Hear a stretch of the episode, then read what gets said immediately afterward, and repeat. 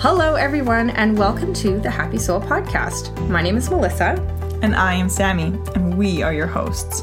This is a podcast about life inspirational stories about facing life's challenges, rising through the obstacles to find happiness, success, abundance, and love.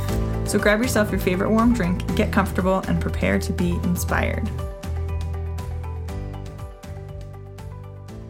Hi, everybody. Today I want to welcome to the podcast my co host. So, we talked about at the when we started talking about this podcast, we started talking about how we'd like to get started, and we decided that we would start by interviewing each other. And so, my co host Sammi has a really incredible story that I think is really touching and it's honest and it's raw and it's something that is really incredible to hear.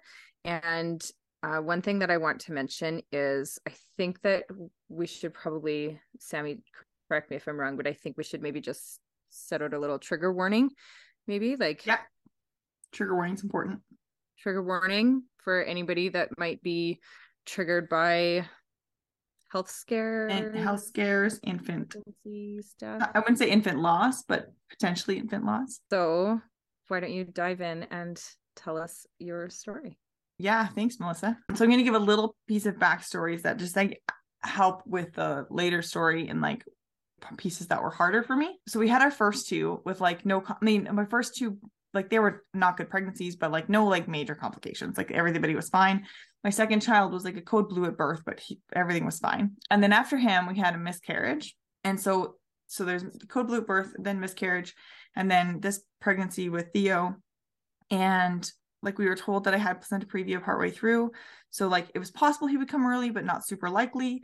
And then he came just over six weeks early. So two weeks stay in the NICU. For me, like NICU's, I know a big thing for a lot of people. It wasn't super stressful for me. And he was pretty healthy all through NICU, no issues. And then we came home Christmas Day. And about a week later, he started showing signs of being sick. And then I took him to see a doctor I can dive into those pieces later, but I took him to see an ER doctor and they basically were like, nope, he's fine, go home, stop being a paranoid mom was kind of the impression I got. And then I, you know, brought the my concerns to attention to my midwife and she kind of said, well, like, yeah, I think he is sick, but like nothing to concern about, but I think he's got this other thing. And then the next day I took him into our so the next day, I took him into our family doctor for like our post NICU check that we had to do. And he basically dismissed all of my concerns, said he was fine. Even though it was noted that he had a low temperature and he was still, he was technically only 37 weeks and one day gestational age. So he was still premature. I mean, like if he was born then, he would have been like early term, but mm-hmm. he had been a premature baby. So and can I interrupt you for just a minute? Did yeah. you have any concerns about being discharged when you were getting discharged from NICU initially? Were you concerned at all about that? Slightly. I am a pretty, like, generally a pretty trusting person in professionals. And I remember because he was so healthy, they kind of had talked about him going home. And, and they, like, the week prior to Christmas, they started kind of saying, well, like, if he does well, like, he can go home soon, maybe like early next week. And my husband was like, "Oh, like maybe we can ask if he can come home on Christmas Eve." And I was like, "Don't push it. Like I don't want to. I don't want that on my hands. If I push him to come home early and something happens, he's like, I won't. I'll just ask the question." And so, like on the Wednesday, he asked, and they were like, "Honestly, like we, it's very rare that we let babies go home um earlier than 36 weeks. And he was like even sending home babies at 36 weeks we don't really like to do but like he's been really healthy. He's had no codes. He's had no outside of his like first two days when he was on uh, cpap he's had no issue i mean he was on oxygen for a few days after that too but he's mm-hmm. had no issues. He's feeding really well. He's gaining really well. He was born at a big size for a premature baby. He was born at yeah big for a premature baby. So they were like we're comfortable sending him home. He would have been 35 weeks and five days the day he sent we sent him home Okay. So like I was nervous and I remember asking like, you know, should we have like a monitor on him? And they said no, he, we would they, we wouldn't send him home if he we weren't confident he'd be okay. Okay. And we had told a nurse before we were discharged. We said like our kids are at home and they're sick, um, like a cough and a runny nose. Is it okay that he goes home? And she said, well, test them for COVID, but if it's not COVID, then it's likely fine that he goes home. I'd heard of RSV. I knew about RSV, but like I told the doctors he, they were sick and they were like, no, it's probably fine. And okay. I was like, okay.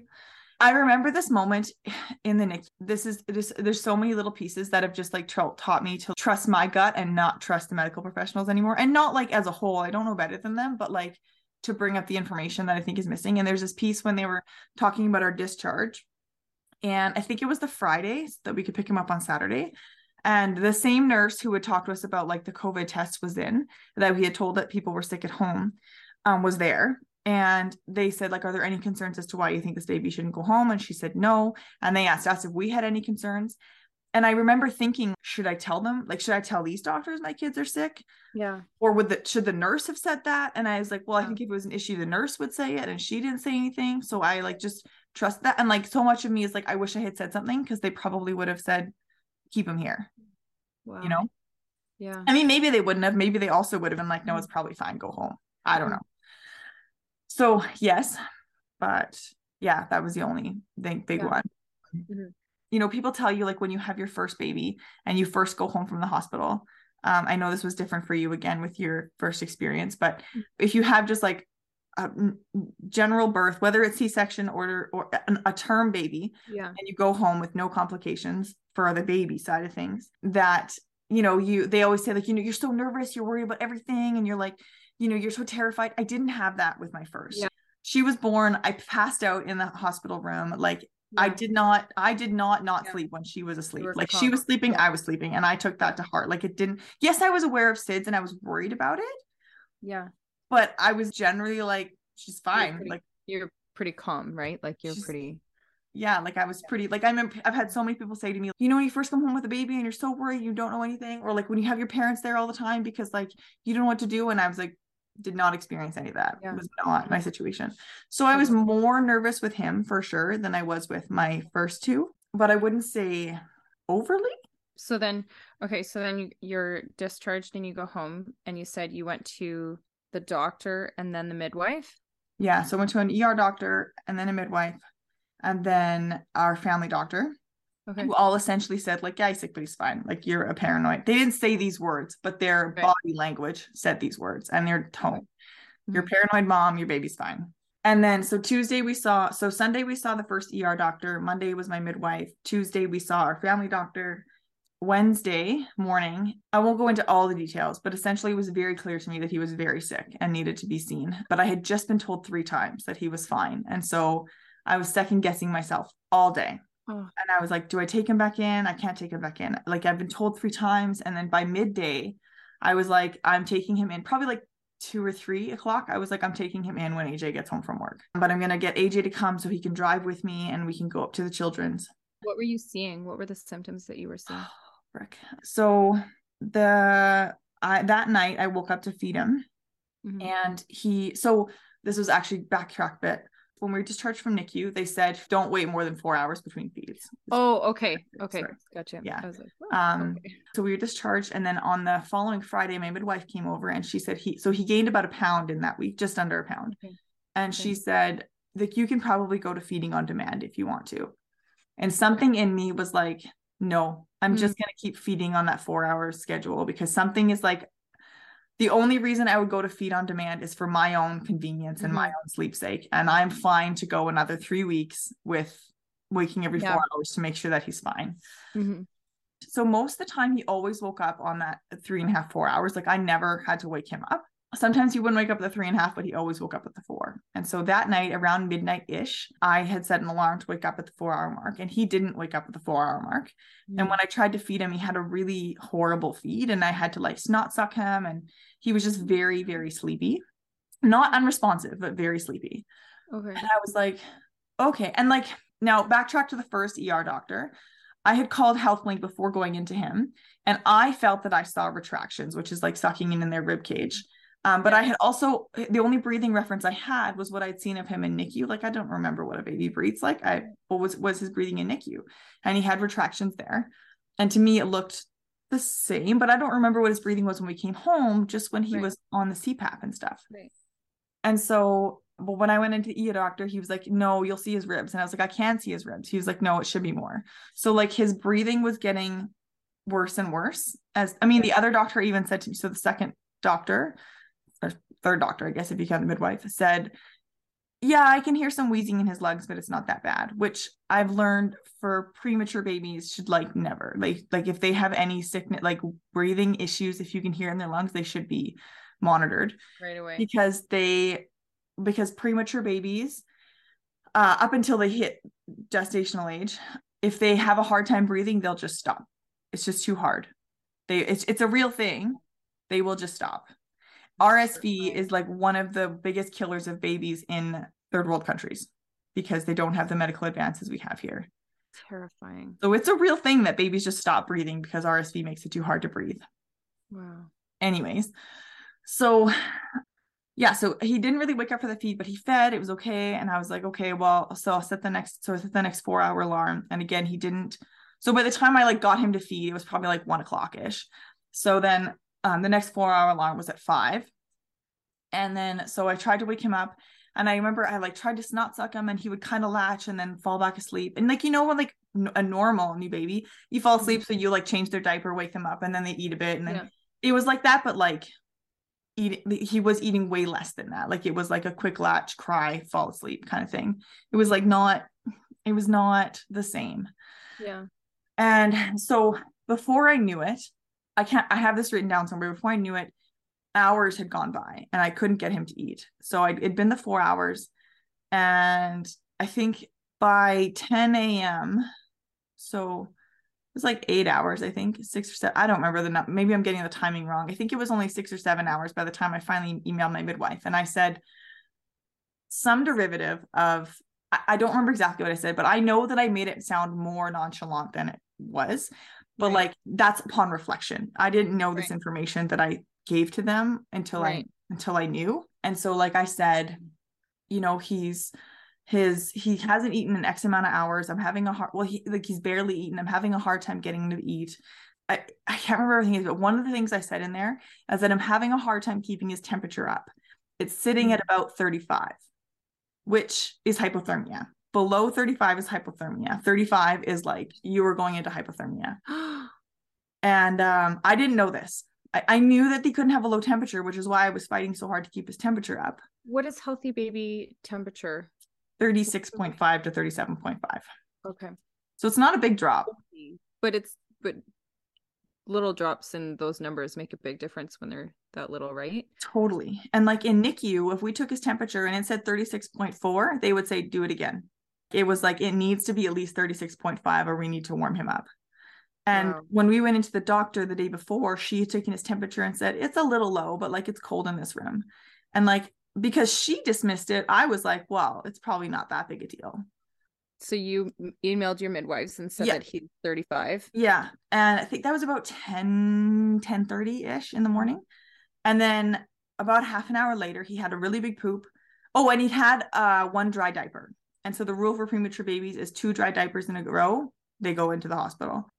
Whereas like a term baby is like less than five or six wet diapers in a day. Right. And so we'd had one dry diaper and the next diaper was like barely wet.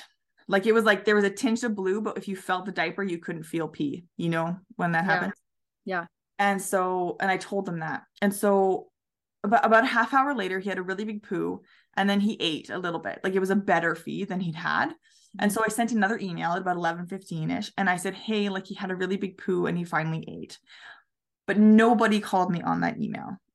Now, every other back, nobody or like replied to you. No reply, nothing. Which I recognize that was like emergency information, and like typically you should call for that. Every which I didn't know that at the time, but every other email I've, I've sent to my midwives, they call me within an hour. Non urgent stuff, they call me within an hour. So it was like super weird that nobody called me on that specific one. Weird. So then, so yeah, around that time, a little bit later, he didn't really improve. I thought, okay, maybe he'll improve after the feed. And he didn't. There's other symptoms that were throughout the week. I won't get into them, but so that was kind of what I was seeing that morning. I thought maybe he'd improve after the feed, and he didn't. His temperature wasn't going up. And so I was like, I'm just taking him in when AJ gets home. So his breathing I don't remember if this was how it was all day, but he had he had a nap and I had a nap. And this part like hurts me to tell because I just think like the timing is so close. Like if this had happened while that nap had happened, you know, like what I would have woken up to, things that other people have woken up to. and things like that. And so we had this like I think two hour nap, and then I woke up to feed him again with my alarm, and I was around four. And again, I tried to get him to feed, and he really wasn't having a feed, and his breathing was just horrible. Now I can see how horrible it truly was, but like at the time, I I'd seen his mm. breathing in the NICU, which was not yeah. awesome, and so I didn't right. like notice the progression of better breathing to yeah. see how much it had shifted again. Yeah. And so like knowing what I know now, like I'm like I think like you freaking idiot. Like how did you not mm. call an ambulance? You know, like it I'm mm. I'm better now, but like when I retell the story and I sat in this place for a really long time just blaming myself for this whole thing and like how did you not call an ambulance? I have a video of his breathing and he takes a 15 second pause in his breathing. Like I'm like shaking him, like, come on, buddy, take a breath. But it was like, I wasn't shaking him like, oh my God, breathe. I was like, he was eating and you know how like they kind of hold their breath every once in a while, yeah. right? So I wasn't counting the seconds. And I I know I should have been, but I wasn't. And I so I sent another message to the midwife and I said, oh, I called her. Sorry, I called her. And she, I don't remember the exact order this happened in, but from my memory, I might have this a bit backwards. I called her, she answered, and she said, How's he doing? And I said, like, not super great. I've got some more concerns. His breathing sounds a little funny to me. And she said, Okay, I'm just leaving a client's house. Like, send a video to me and I'll call you right back. And I was like, Okay. So it was pro- actually it was probably like closer to five, probably maybe four forty five, that I called her, or I maybe I called her around four and she called me back around four forty five. I can't remember, but that conversation happened, and okay. then I recorded this video, and I sent it to her, and so AJ gets home usually around like five thirty ish. I think it was like five thirty five. It was, it was he was home before this happened. So whatever the timing was, the video I finally when I sent her the video, it was about like I have timestamps. I think it was 548 and 608 are my two timestamps that I have for like things that happened. So 548, I sent her this video. Maybe it was 553. What would make it 16 minutes? I don't know. 608. Doesn't matter. There's a 16 minute timestamp in there from like the time I sent my last message to my midwife to the time I got a text message from my neighbor saying, Are those fire trucks at your house? Do you need us to watch the kids? Like it was a very small window. I didn't see the message till later. I just know that, like, obviously my phone tells me oh. that's when the message was sent. Basically, so I sent the video to my midwife and was waiting to hear back. And AJ came home. And so all day my dad had been there watching. Well, my stepdad was there in the morning and my dad was there in the afternoon watching my two other kids on the main floor because I had had a C section and was just kind of trying to recover in bed. so AJ came home at like 5:35. He came up the stairs really quickly to say hi. And when he came up, the kids came up with him. And I had Theo like up on my chest, like head rested on my chest, because we were doing skin to skin because I was trying to keep him warm. So he was in a diaper. I was like half topless and I had like blankets over him. AJ came up and said hi. And he was like, I'm just going to help your dad for a second and then I'll be right back. And so he went down. The kids said, Can we watch a movie? Because we had the TV in our room at the time. And I said, Sure so I asked them what they want. I don't remember what it was. I asked them what they wanted. It took me a minute to get it on. Got the movie started for them, played it, and then sat back and then went to readjust. And I remember readjusting and I looked at Theo and like his face just looked a funny color. And so I like pulled him down. So like he was like head on my hand and like I could see his whole body. I mean, I don't know what his color his feet were, but I know that head, arms, torso were completely blue, like blue. And he was just limp. And I screamed down to my husband. I said, AJ, call 911. Theo's blue. And he was up the stairs in a second. And like all I think of is he wasn't home. I would have, I didn't know where my phone was. But if he wasn't home, I would have A, had to search for my phone at this time, or B, had to call my dad, who would not have moved nearly as fast as AJ did. And I don't mean that rudely. He just, no, no. his demeanor. Of course.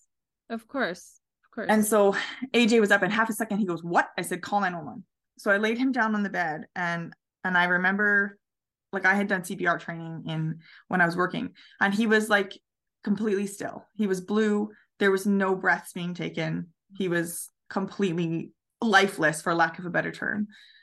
And I was trying to remember my CPR and I was just about to like breathe open his mouth and like breathe into his mouth when he like kind of half coughed. And so I was like, oh, he's okay. And so I kind of tilted him to see if anything came out, and nothing came out. And then I and, and I laid him back down. He didn't breathe again. Like he didn't take a breath with that cough. It was like a like a choking, and then he just laid there.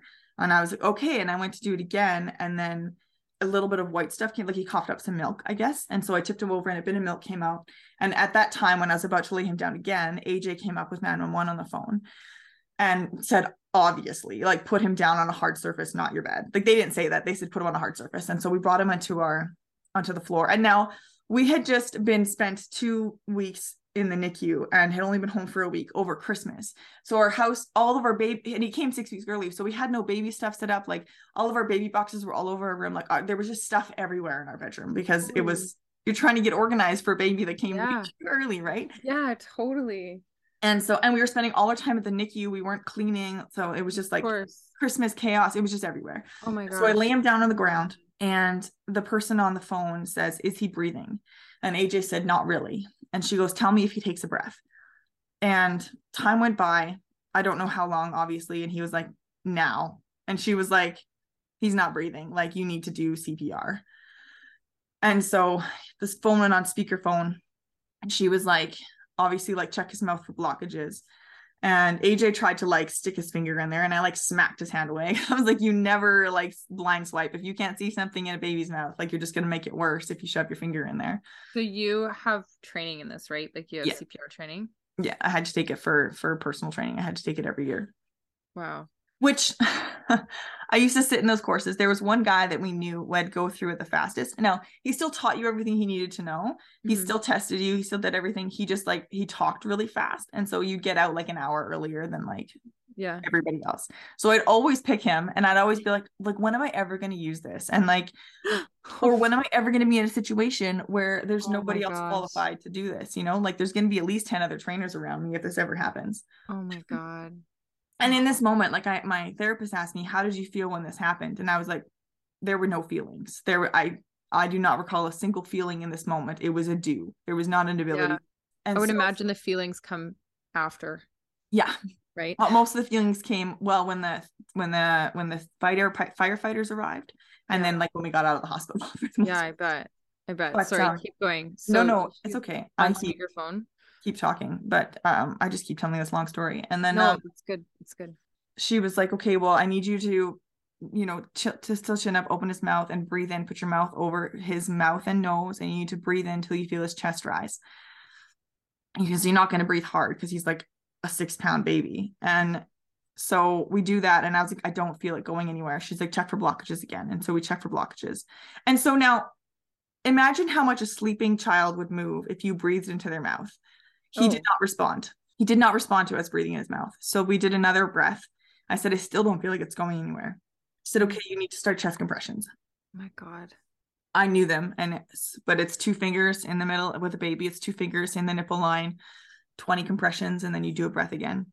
So she counted out 20 compressions. And I remember sitting there and like hand on his chest. It was my left hand, I think, on his chest doing these compressions. And I remember thinking, I can't do this. Like I can't, I can't do compressions on my six pound baby. But I had to. Yeah. And so obviously I kept going. And then that was the only feeling I really had, I guess. Yeah. And then uh so she counted 20 and then she did okay, do two more breaths. So we did two more breaths. And then she's like compressions again. And I started the second, I did the second round of compressions. And I was, and I remember when I was doing the second round of compressions, I heard, I don't remember if it was a doorbell or a knock on the door. I don't remember. But I just remember thinking, like, please God, be the EMS, please be the EMS Yeah. and I was just about to do the second round of breaths when AJ came up the stairs with the, or I don't know if AJ was there or if it was just the firefighter, but came in the room. And at that time, he came down, he, he sat down, he was like, I'm a first responder, I can take over from here. And at that time, I sat down and just bawled. Like, I was like, just immediately started crying because I was like, thank the freaking Lord. Someone Yeah. can do this. It's not me Yeah.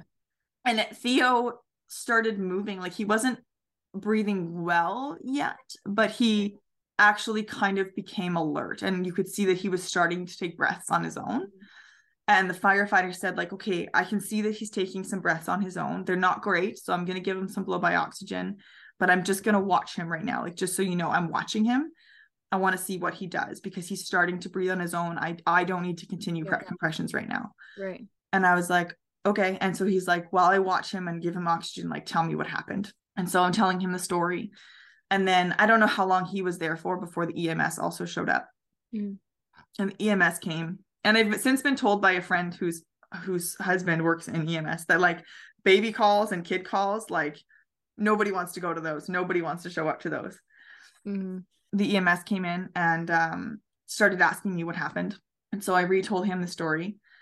I don't remember exactly it, but it, so he's like trying to like suction stuff out of his nose. He's like, sometimes they choke on milk, like, you know, that this happens sometimes. At this point, Theo was like, eyes wide open, arms and legs moving, color like back, like just the EMS was honestly convinced that he had just choked on milk.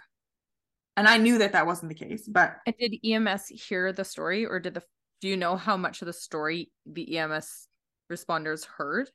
I I don't remember at that point. You know, I don't know.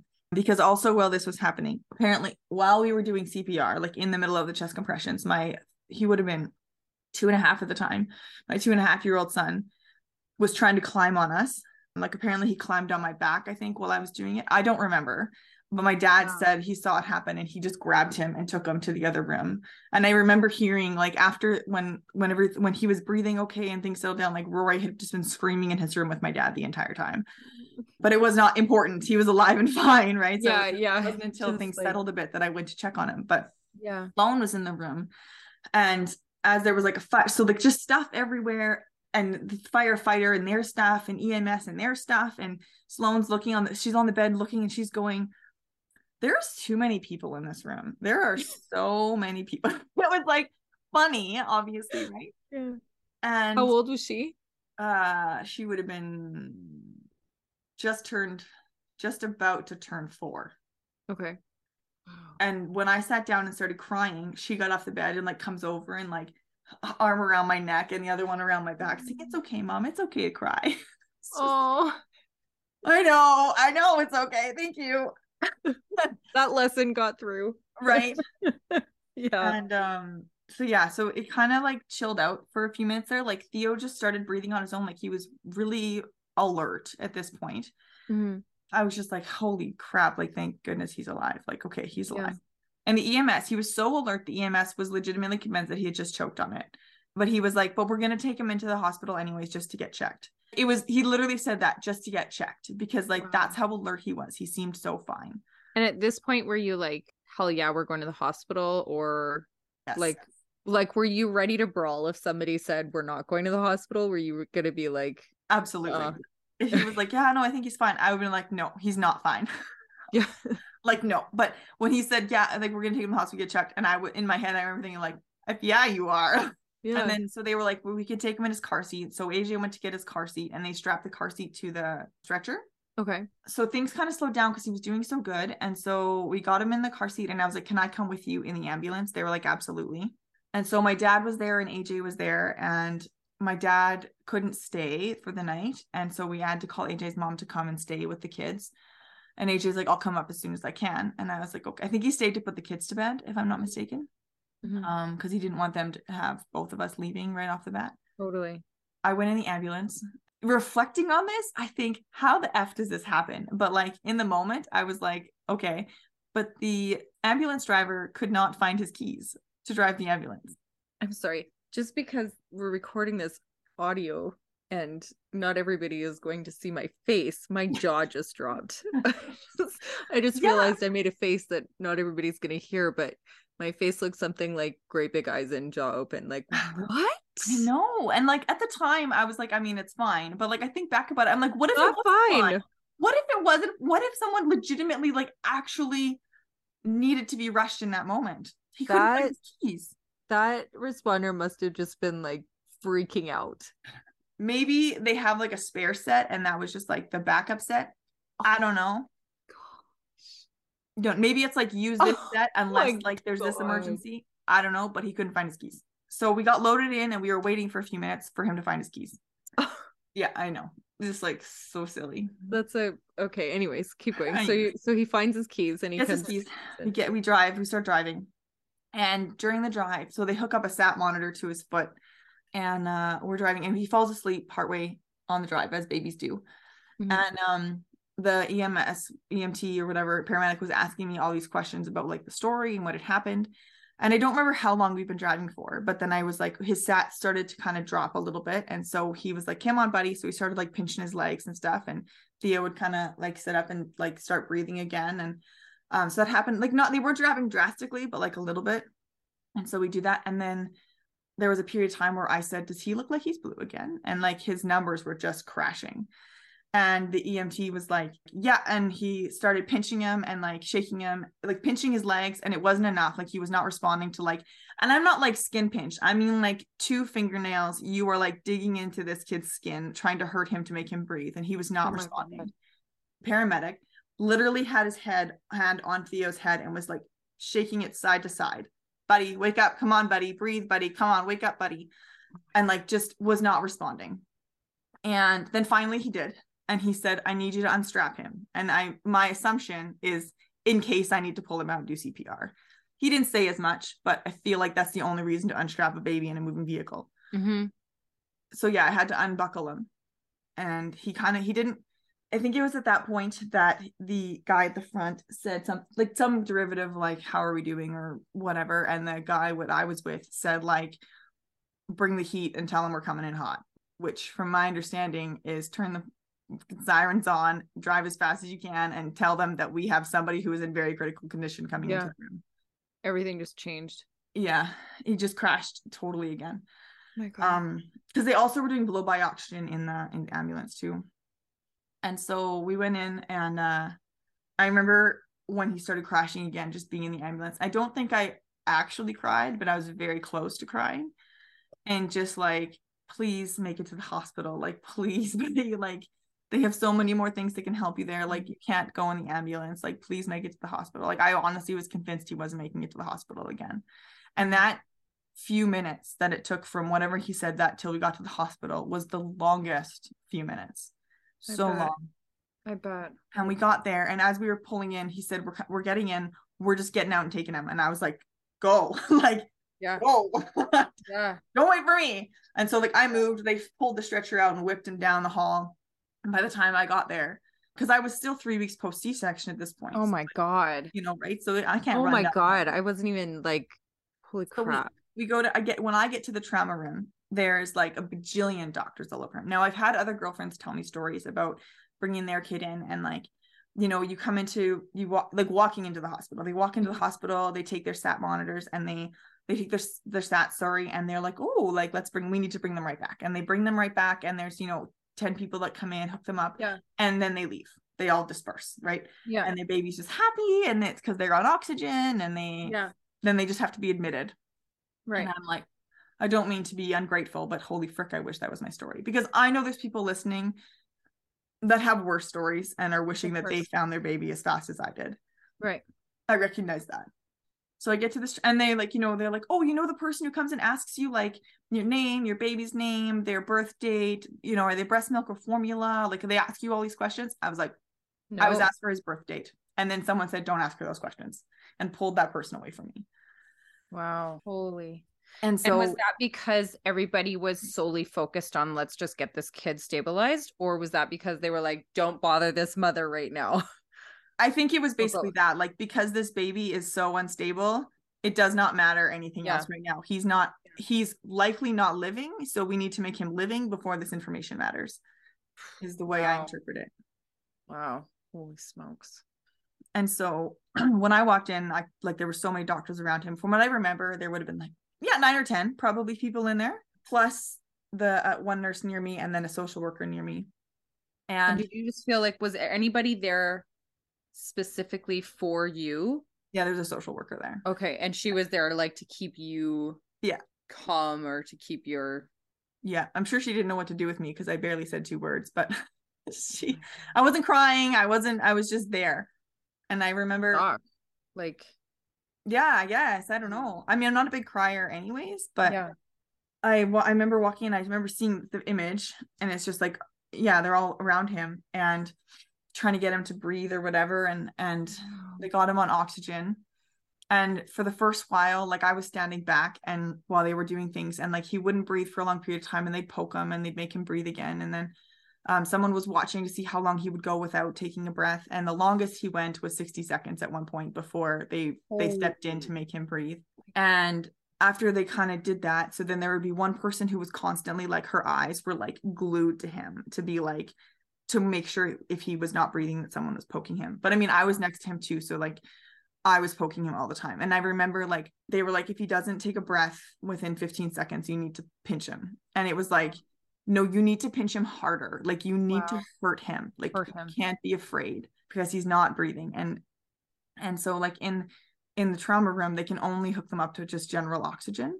And so oh. they're like, we need to put him on high flow, but we can't do that here. So we're going to admit you to ICU. And I was like, okay. And so backtrack. I remember the social worker was trying to like, I, I, she tried to talk to me. I don't remember what she was very sweet. I don't remember anything that she said. I think she was holding my coat. I think I had a coat. All I came with was a phone, a, a coat, and boots. Like I had, yeah.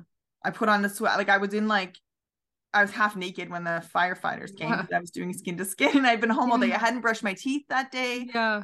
Oh my gosh. I think it went two full days before I was so gross before I brushed my teeth because I was finding like I need you to go buy a toothbrush. I haven't brushed yeah. my teeth. I want to rewind you back to yeah. just because when I was watching your story on Instagram, and I'm probably going to say this again at the end of this, but just I want to direct people to your Instagram because the story that you told there as well is really you did a really great job telling the story on your on your Theo stories highlights. Mm-hmm. What's your handle again? Keeping up with the Johnsons. Keeping up dot with the Johnsons. Yes. Okay. So you can go there to see this story on your Theo stories highlights, but because there was just one moment where like my gut just kind of sank when you were telling the story. So I want to rewind you back to you walk into the room and everybody's in a fury around Theo and oh, tell yeah the doctor. Yeah yeah. forgot about the doctor. Yeah. Yeah so we walked in the room and yeah so the lady came up to me and just said like when's his birthday? and then asked me that and then they were like no more questions and pulled her away. And i remember being like like a slight focus of what were the other questions? And then i had a girlfriend who was admitted who told me all the questions. I was like ah okay. And then the social worker was there. We walked in the room and i remember all the doctors were still around him or the nurses or whatever they were and the doctor walks over to me and he goes, Hi, I'm Dr. So and so. And I was like, Yep, you are. I saw you on Sunday. And he was the exact same doctor that had told me on Sunday that I was basically a paranoid mom and he was going to be fine. And like, and I say this like he didn't say those words, but when this doctor walked into the room when I, when he came in to see him, he didn't even look at Theo before he walked in and sat down on a chair and crossed his arms and said, So your baby has a cold like in the most demeaning term like you poor first mother your baby has its very first cold it's gonna be just fine. That was basically and i said like he's like well and you know all these other things that i could get into that he said that were just horrible advice that a- i mm-hmm. reported to ahs in a very constructive way yeah. they called me and like profusely apologized and they were like i guarantee you he will be spoken to about this information. You're good. So what was his so he completely dismissed you when you went in? Yeah um and i think that like i want to ask you more about you can ask me whatever you want at the i think maybe i'll save it for the end but i do want to ask you more about the things that were dismissed specifically by by the professionals like okay. the kind of bad advice bits but sure. what was his reaction when you were like yeah i saw you with this baby did he was did he pause? Like was he like the way oh, i interpret it obviously like mask on so all i have is eyeballs to go off of and uh, body language. But he was like hi i'm dr so and so i'm and i was like yep you are i saw you on sunday and he was like yeah and he literally just walked away from me and went back to the other doctors and this is what makes me so freaking angry is at the hospital he said no he doesn't really have retractions he's fine and at this point he said like so in emerge when you first went when I first when went. first saw him. Now he goes back to the other doctors and said, So I, I did see Theo on Sunday in the emerge and he had some minor work of breathing. And I wanted to be like, You mother effer. You oh like you told me he didn't. You told me he didn't. You told me he was fine. And any and you I discounted so many, my concern about it. Yeah. I've been told by so many doctors that any premature baby, any under two month old baby with work of breathing should be monitored, let alone a premature baby. When I was watching the story, and when you told that part, I was like, I was like, oh no.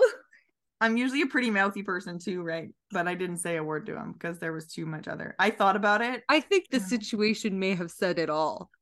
like I honestly, if I ever see him again in a pediatric ward, I'm like, is there a different doctor on call? Yeah, no, I'm not not doing this.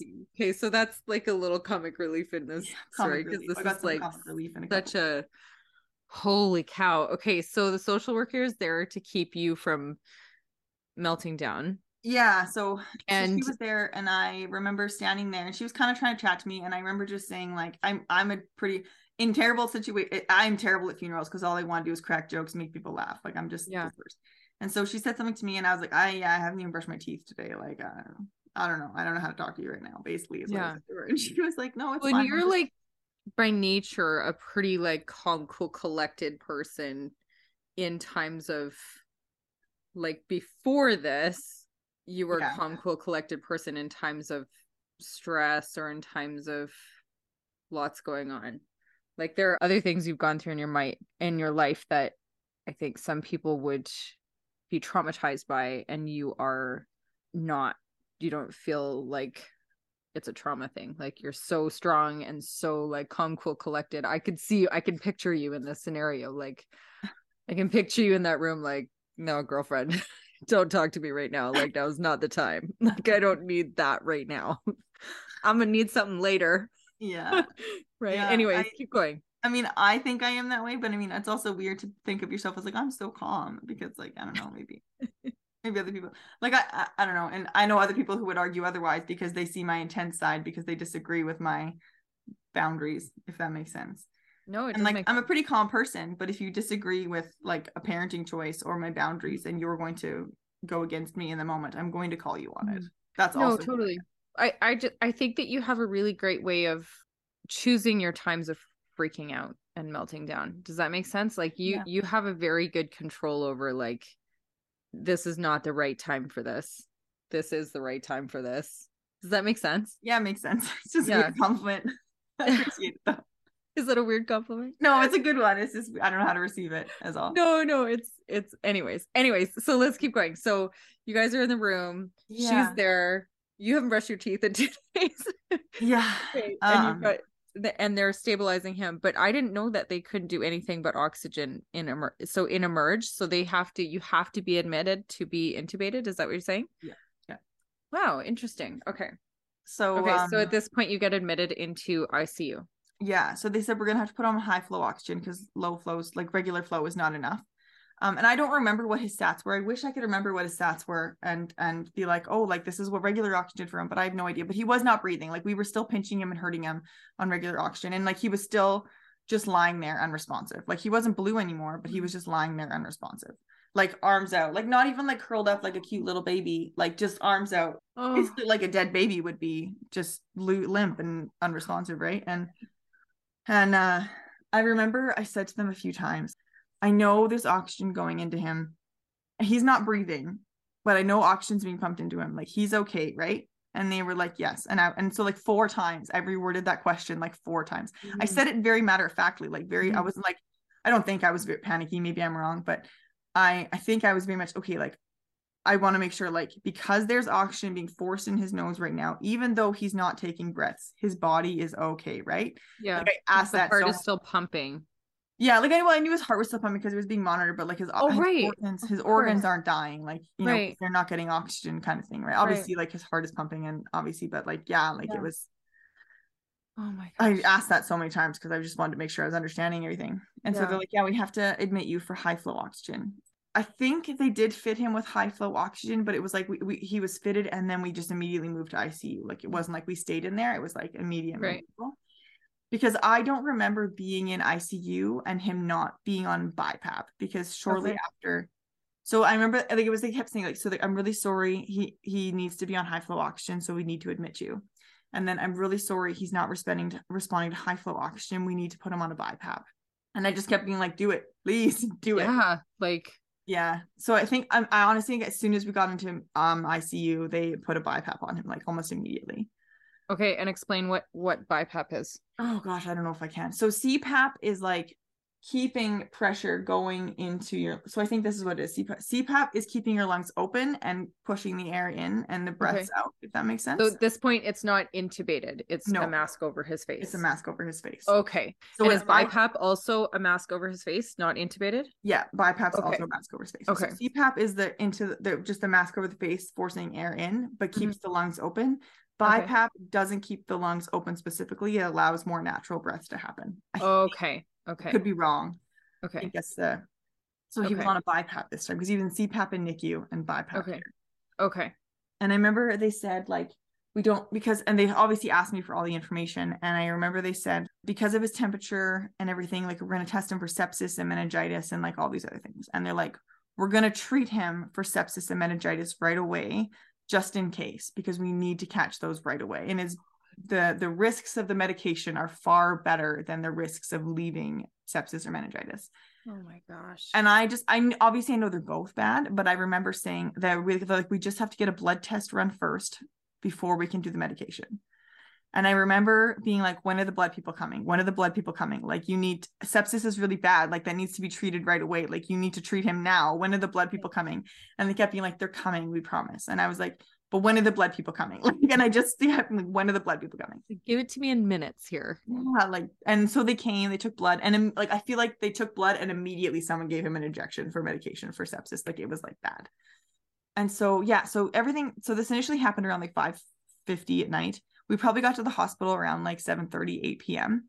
Okay. Um, we were into, we were put into ICU around 9 p.m. okay. ish, I'm guessing here. And then when we got in there, so we were on with on BiPAP, you're two to one. So your nurse has two patients to one nurse. Okay. and I remember sitting by his bed and like honestly it was like every like one to th- three minutes we had to pinch him to make him breathe again because he would just they were like anytime his respiratory rate drops below 15 I think it was 15 you need to pinch him to make him breathe. Maybe it was 10 and it was honestly every few minutes. And I remember sitting there AJ was like do you mind if I lay down? Like I need to sleep. And I was like that's fine. And he was like please know that this isn't that I don't care. And I was like I'm not going to sleep so Yeah. you may as well sleep. Yeah. and I remember there was one before he went to sleep, there was one point when his respiratory rate went down and we were pinching him and trying to hurt him. And his his sats were dropping, like his oxygen was dropping, his heart rate was dropping, everything was dropping. And the nurses came rushing in and they like had something they actually poked him with to like hurt him and make him take a breath. And they were like, if that happens, like if his numbers are dropping like that, you have to hurt him. You can't be like you have to. You can't be afraid of not hurting him and it was like now i know like the reason why is because like if he crashes all the way they're gonna have to do cpr on him again like that's what's happening Oh my god.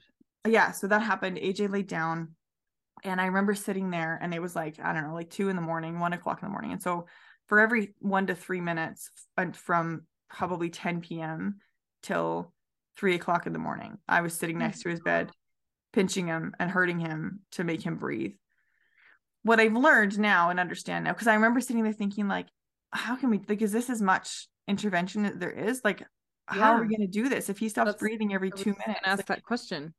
what are we supposed to do? And I was like, eh, like, and the nurse, not that she wasn't there, she was out there, but like, she wasn't coming in because his alarm wasn't sounding because I was pinching him to make him breathe often enough. Like, I was, he had nail marks on me from, from, on him from me hurting him, oh. which is like, so freaking hard. Like, like you're just sitting there trying to keep your baby alive.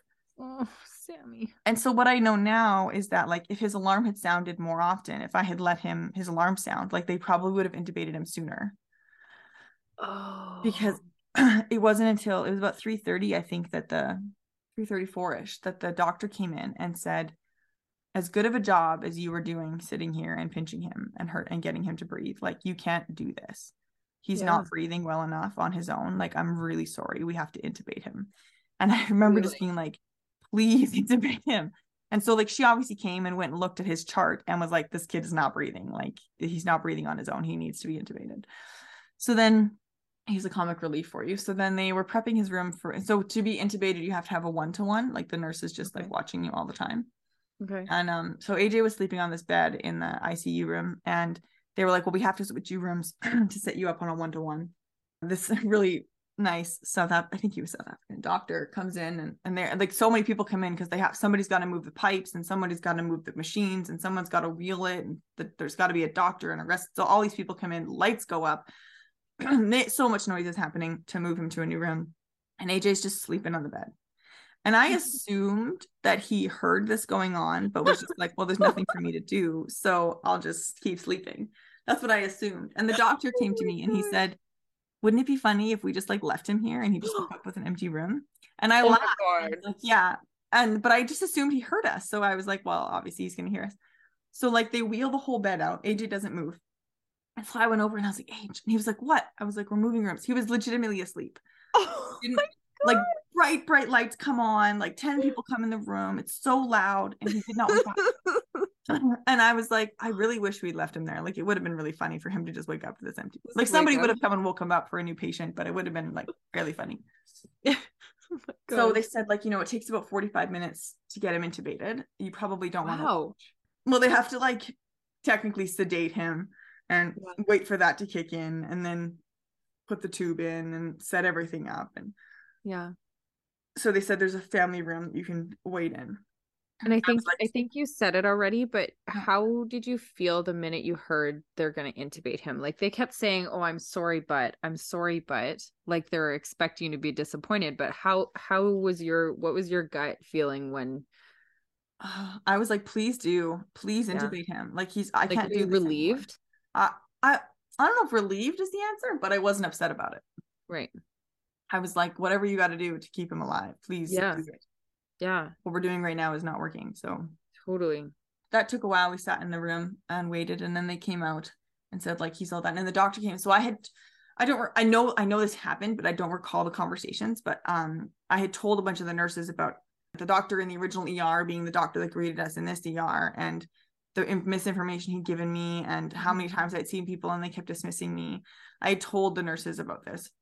And so they had expressed this to the doctor, the South African doctor, who was really wonderful. And so after they intubated him, he came and sat in the room with us and he was like, he's intubated now and kind of gave us, here's what we can expect. And he was like, you know, like 99% of babies, like we think he has RSV. Obviously, we don't know that yet, but like 99% of babies that come out of this are fine.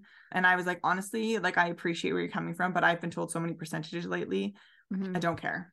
Like that doesn't make me feel better right now. And like Yeah. obviously that's not information I've shared in this podcast, but in the pregnancy there was all these percentages that were like, "Oh, it's to be so good." And it all went Yeah. the wrong way. So Yeah. that's where I was coming from on that. And And those percentages are, I think they tell people that because they think it's supposed to make you feel better. But then if you're the percentage out, it doesn't make you feel better. It makes you feel worse. Mhm. Right. Like, oh, great. Thanks. Yeah. Thanks for sharing the like that I'm so, so lucky to be in that 1%. Are so great? rare. Not that I was, but fortunately. Yeah, so then he was like, You can go in and see him now. He's like, He's pretty sedated, which is funny because, like, I mean, he was basically just sedated this whole time. Like, he was Right. unresponsive, anyways. It's not like his eyes Totally. were open and he was looking around the room before he got intubated. He was unresponsive as it was. Oh my God. I remember we went into the room and I just think about like that time, that period of time from like 550 ish in the PM on Wednesday evening till 4 a.m. on Thursday morning. We basically spent keeping him alive, just like doing everything we could to make him keep breathing. Oh So it was like 11 hours almost, Oh my God. 10 hours to doing that. And it's just like, Yeah. so crazy. So they were testing him for everything. Um, Like he had an echo, he had They an E still didn't know yet what this was. No, it took forever for his eye viral swab to come back. His sepsis came back negative decently quickly, I think. They don't test for meningitis unless they have to, or there's very obvious signs because they have to do a spinal tap to do that. And the, the, the he wasn't improving after a couple a day or so, and we hadn't gotten the viral swab back, and so they said we're gonna, you know, um, we have to test him for meningitis. Like we need to check this and i was like okay and so they um they prepped him like literally cleaned his back put the tape stuff on that they do had him turned over like we're literally about to poke him with a needle when the doctor came in and said okay, something asked me something about testing i think it was before they put they had the needle out and it was before they put it in they were she was like do you understand all of this and i was like yeah but the viral swab hasn't come back yet like it's been a long time Yeah. I don't think I said that, but I asked about the viral swab. And she was like, I'm going to go check his file one more time. Don't poke him yet. And she went and checked his file, and the viral swab had come back. And so she came back. time she was frame. like- yeah. She was like, Don't poke him. It's RSV and he's got pneumonia and bronchiolitis. Don't poke him. God.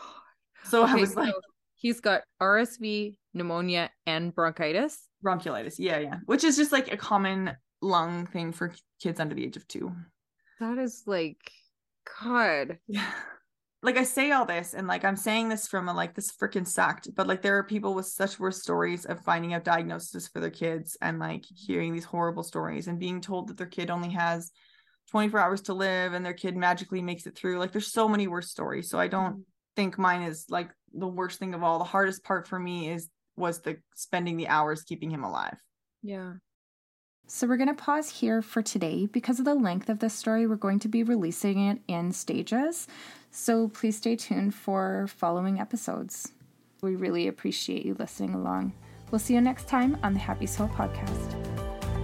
Thank you so much for joining us today. We hope you enjoyed it as much as we did. Please feel free to find us on our Instagram page at thehappysoul.podcast and share with us your biggest takeaway from today's episode. We can't wait to see you again next time on the Happy Soul podcast. With love, Sammi and Melissa.